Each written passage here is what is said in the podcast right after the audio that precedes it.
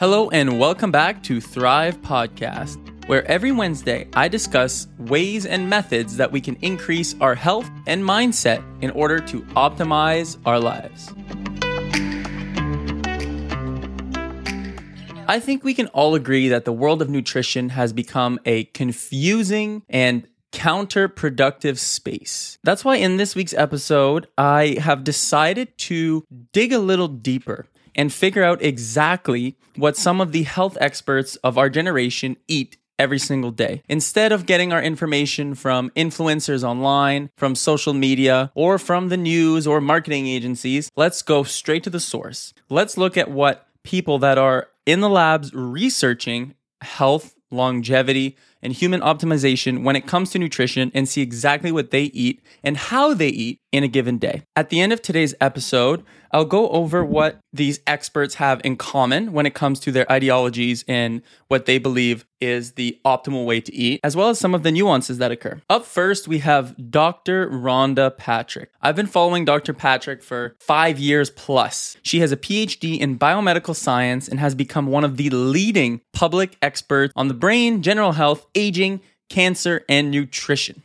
Dr. Patrick is known for her pioneering work in the benefits of sauna usage, the appropriate dosage of vitamin D, and she's recently been pushing the importance of micronutrients when it comes to optimizing our health. It comes as no surprise that her, her eating philosophy is that food is about bringing micronutrients to the brain and body. When it comes to nutrition, there are macronutrients such as fat, carbohydrates, and protein. Micronutrients are the vitamins, minerals, enzymes, and everything else that are contained in our food. So Dr. Rhonda Patrick likes to prioritize those micronutrients such as vitamins. That is why she eats a micronutrient rich diet of mostly vegetables, but she also does eat meat and fish. She prioritizes eating fatty fish, which are higher in omega 3 fatty acids, and she strongly believes in the importance of these omega 3s when it comes to brain health. So she eats things like salmon roe, she also supplements with omega 3, and she makes sure to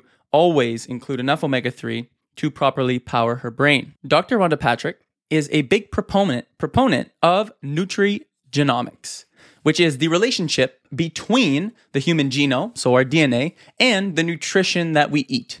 Because different people react differently to different foods depending on their DNA or their genes.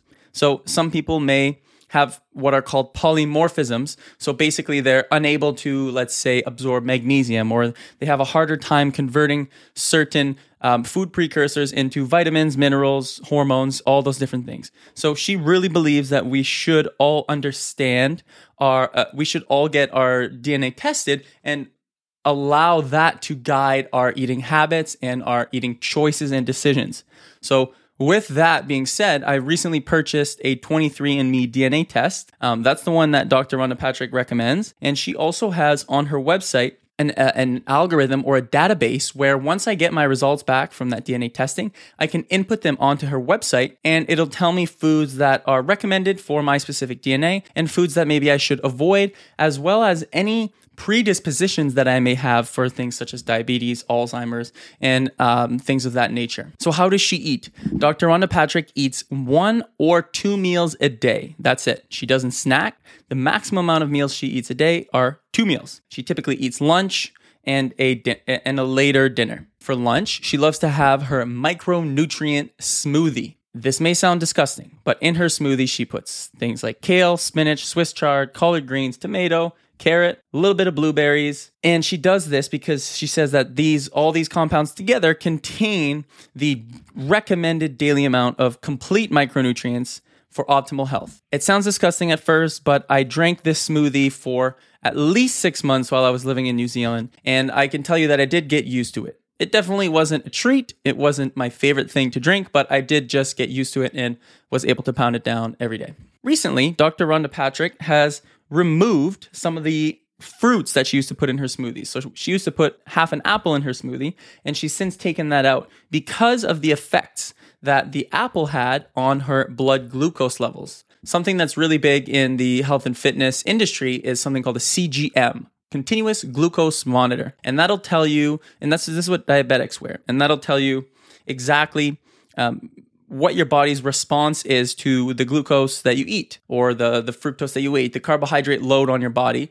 She's seen through her own data that even just half an apple had a significant enough impact on those levels that she decided to take those out. So her micronutrient smoothie is now primarily vegetables. She typically eats meat and vegetables. Dr. David Sinclair is a longevity expert. He's known for his research on aging with a focus on epigenetics. He is an inventor of more than 50 patents, 170 papers, and has been cited 79,000 times already. He's the real deal when it comes to the science of aging. So, Dr. Sinclair mainly focuses on longevity. And his thesis and what he believes in is that aging is the root of all disease. He points to the fact that children or young adults are much less susceptible to things like diabetes, Alzheimer's, cancers, and all other diseases and autoimmune conditions. His reasoning is that if you can keep your cells looking,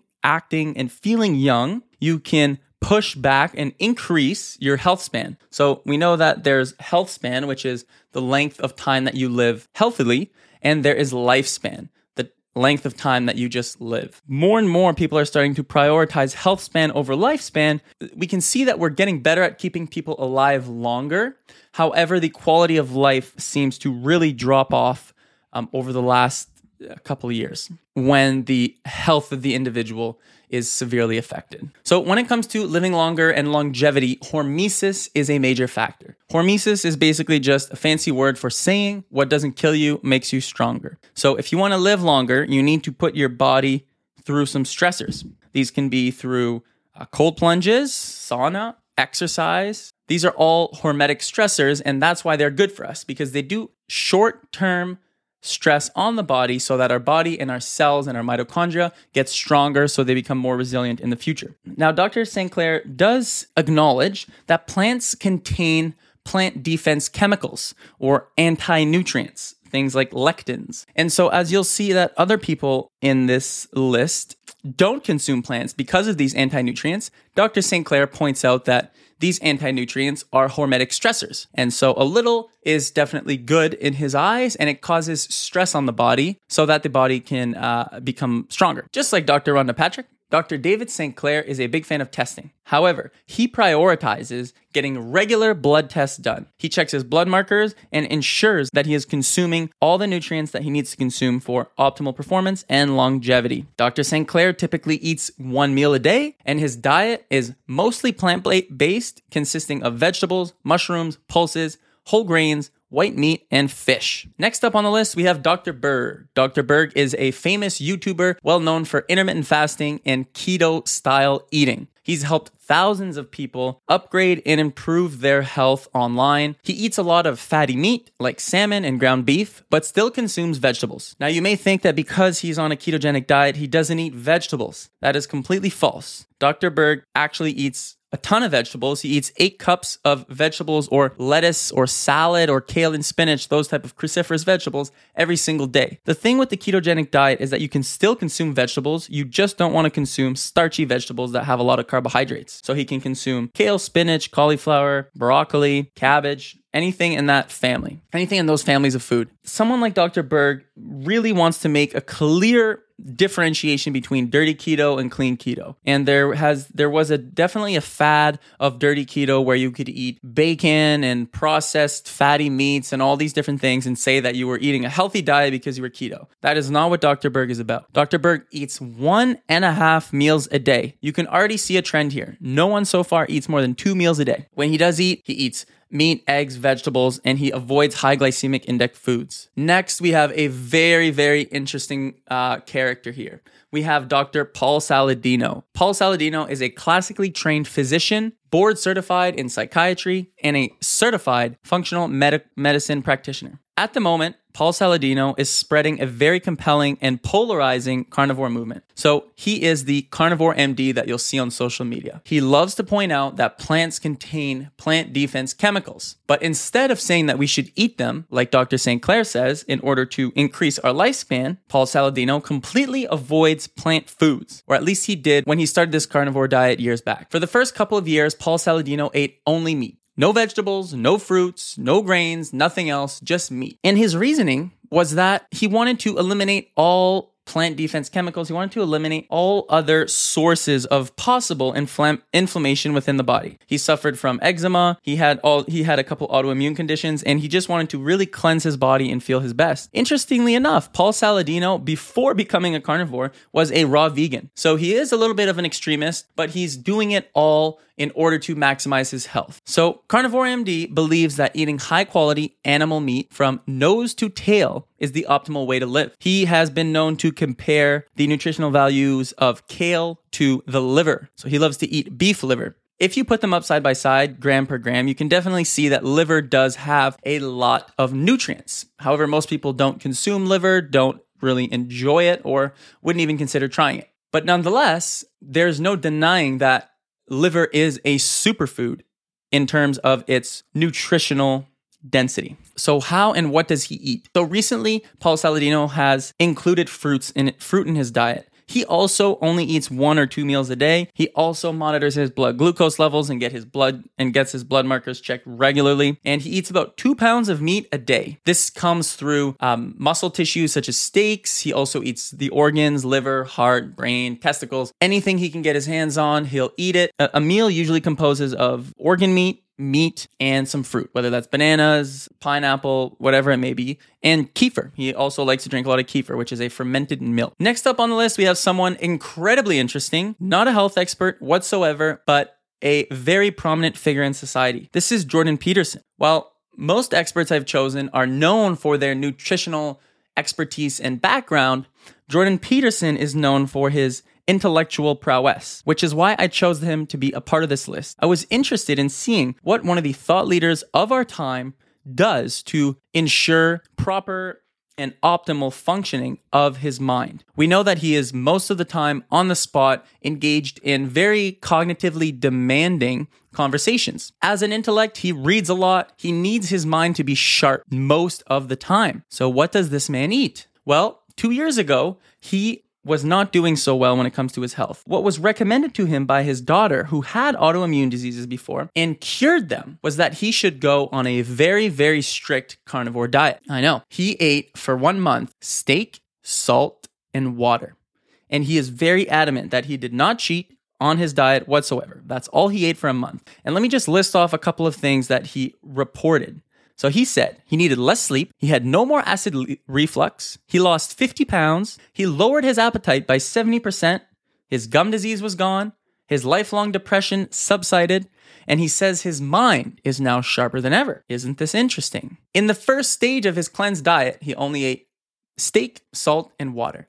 After that, elimination diet has decided to include some greens. So now he's on a modified carnivore diet is what he calls it. Up next, we have Dr. Andrew Huberman. Andrew Huberman is an American neuroscientist and tenured, tenured associate professor in the Department of Neurobiology at Stanford University. He is most known for his in depth analysis of the mind and human optimization. People love following his routine as the gold standard in human optimization. Just like Jordan Peterson, he's not known for his um, nutritional expertise. He is a neuroscientist at heart. Nonetheless, how does someone that is obsessed with human optimization actually eat? Well, he wakes up and drinks water, lemon, and salt. And so he is on a very low carb diet, just like everyone else on this list is. And the first thing he does is consume those three things because those replenish your electrolytes. And when you're on a low carb diet, the first thing that symptoms, symptoms that people typically get, which I have also gotten, are decreased amount of electrolytes. Because you have less carbohydrates in your body, which actually tend to retain these electrolytes, you need to replenish them more often. So the first thing he does is drink those electrolytes, which he says helps him to fight off the hunger. And then he'll eat at noon and he'll typically have his second meal at six, six-ish o'clock. So, just like everyone else, he eats two meals a day. Also, very common, Andrew Huberman eats high quality meat and veggies most of the time. He is a little bit looser on his diet, however, and he says that he'll occasionally have carbohydrates if he has had a very tough or strenuous workout that day. All right, so here's the takeaway. After after diving a little deeper and cutting through the surface level jargon that is on social media and everywhere else when it comes to health and nutrition, this is what the most prominent people in the space and the most optimization focused intellects of our time eat, and this is how they eat. So, the number one biggest takeaway is that they don't snack and they do not eat more than two meals a day. So, basically, they all do intermittent fasting or intermittent feasting. The more hardcore of them, like Dr. Sinclair, eats one meal a day. So, if you can do two meals a day or even one meal a day, you're off to a great start in increasing your overall health markers. Now, it doesn't mean that you get to wolf food down as much as you want and eat 5,000 calories in a meal because you're eating once a day. This is something that I've struggled with because I thought, oh my goodness, I'm only eating twice a day. Now I need to eat way more calories in only two meals. So I was stuffing myself. So there's something called metabolic efficiency, which is the efficiency of your metabolism to use the calories that you consume in order to create energy. When you're eating all the time, your metabolism doesn't have to be too efficient. You have enough calories in your bloodstream on you that your metabolism can use it whenever it wants to create the energy that it needs. When you start eating less, your metabolism and your mitochondria have to become more efficient. Therefore, you can actually start to eat less calories if you start fasting and eating clean. And the number one biggest way to increase longevity is to eat fewer calories. And this makes sense because this makes so much sense because every meal you consume creates inflammation, oxidation, glycation, and lipotoxicity. While the body tries to process all of these nutrients. So, eating two meals a day improves longevity, health, hunger, mood, and energy, and allows for an improved digestive system in terms of utilization of nutrients. So think about it. Now you're absorbing nutrients better, your metabolism is more efficient, and you're able to eat less calories than before. Another big bonus of this is that if you're eating less calories, your body is using less energy in order to digest and process all these calories. So you have more energy for your mind and for your physical activity. So eating two meals a day is a huge bonus and it's a big thing that all these experts do. And that's why I am starting this practice. Another big takeaway is that you'll notice none of these experts eat any seed oils. Seed oils are bad, bad, bad news, guys. Vegetable oils, seed oils, things like palm oil, canola oil, peanut oil, soybean oil, all these things are horrible for your health. A better option would be olive oil, coconut oil, butter, ghee. And so I'll leave that there. And another thing is they don't eat sugar. Sugar is bad, bad, bad. Sugar actually, I think, is a drug. We become extremely addicted to sugar, and it's extremely detrimental to our health. So, avoiding sugar will be tough and you will have withdrawals. Just keep that in mind. And most of the time, that's what happens when people start to go to two meals a day. They find their energy starts to drop because they're not getting that continuous or that constant sugar rush or carbohydrate rush. So, the biggest thing I've noticed is that these experts aren't as far apart as I thought before going in. I thought we were going to have a whole bunch of really different opinions on the optimal way to eat, when in reality, most of these experts prioritize eating high quality meat and vegetables. So you don't want to eat food that spikes your glucose levels. So if you're eating two meals a day and you're eating meat, vegetables, and eggs, it seems like you're following the diet of these experts. An important thing to note here is that they are not buying their meat from the deli section at the supermarket. This is not real meat. So the issue here is that you're getting, if you're doing that, you're getting meat that's been highly processed. You're getting meat from factory farmed animals, which have been pumped with hormones, are eating grains, which, as you've noticed, these experts don't really eat grains. So if your animal that you consume eats grains, you are therefore consuming grains. You want grass fed, grass finished beef. You want pasture raised chickens, pasture raised eggs. The closer you can get your food or animals to nature, the better it is. They also uh, admit that when it comes to consuming vegetables like kale, spinach, where you actually consume the leaf, it's even more important to go organic because these plants are highly sprayed. In fact, if you were to Google the most highly sprayed um, plants Uh, when it comes to pesticides and herbicides, you'll see that kale is among the top on the list. So you really want to make sure you get organic. You want to make sure you wash it because that can be very harmful to your health. And so that's the trap I fell in for a long, long time. I thought organic was a hoax and I would get all these healthy foods non organic. And actually, I'll admit this, I didn't really wash my vegetables for the longest time. I also didn't really know of the effects and how important it was to wash my salads and lettuces and kales and all my vegetables and fruit. Okay, another critical thing to note here is that these experts really do prioritize gut health. Although they don't, uh, uh, and I know I didn't mention this as a primary pillar for each of their diets, I figured I'd mention it at the end And this is that they all consume some type of fermented or probiotic rich food. So the carnivore MD consumes kefir or kefir, which is fermented milk, which is excellent for your gut microbiome because it is fermented milk, which is high in probiotics. Probiotics are bacteria, healthy bacteria for your gut. Dr. Huberman, Dr. Sinclair, Dr. Rhonda Patrick, they all consume these type of foods as well, whether it's kefir, yogurt for Dr. Sinclair. I know that uh, Dr. Huberman loves sauerkraut and he makes it from scratch at home. You should also, while following two meals a day, while trying to eat mostly vegetables, meat, and eggs, make sure to include some type of fermented food for your gut health. Even though we've covered a broad spectrum of beliefs and diets, they're all worthy of peak performance. They all eat less often and prioritize fasting. If you want to do something that will dramatically improve your metabolic health and overall well being, fasting is a fantastic way. Now, I don't want to leave out the way of eating that is called, that is known to be um, veganism or vegetarianism. And so I did some research, and what I found was that this way of eating is primarily focused on not eating animals because of the way they are treated or because of some um, uh, uh, or because they don't want to feel ethically responsible for the death of an animal, which I completely understand and I completely respect. However, when it comes to human optimization, there are less and less studies that show that we are optimally that we can optimize our health without eating some type of animal foods. It's interesting to note that you can get most, that you can get all of the essential fatty acids, nutrients, vitamins from animal foods, but there are some that are lacking in plant foods. Omega 3 is very hard to get in EPA and DHA format in, in plant foods, which is why supplementation of fish oil is important for vegetarians.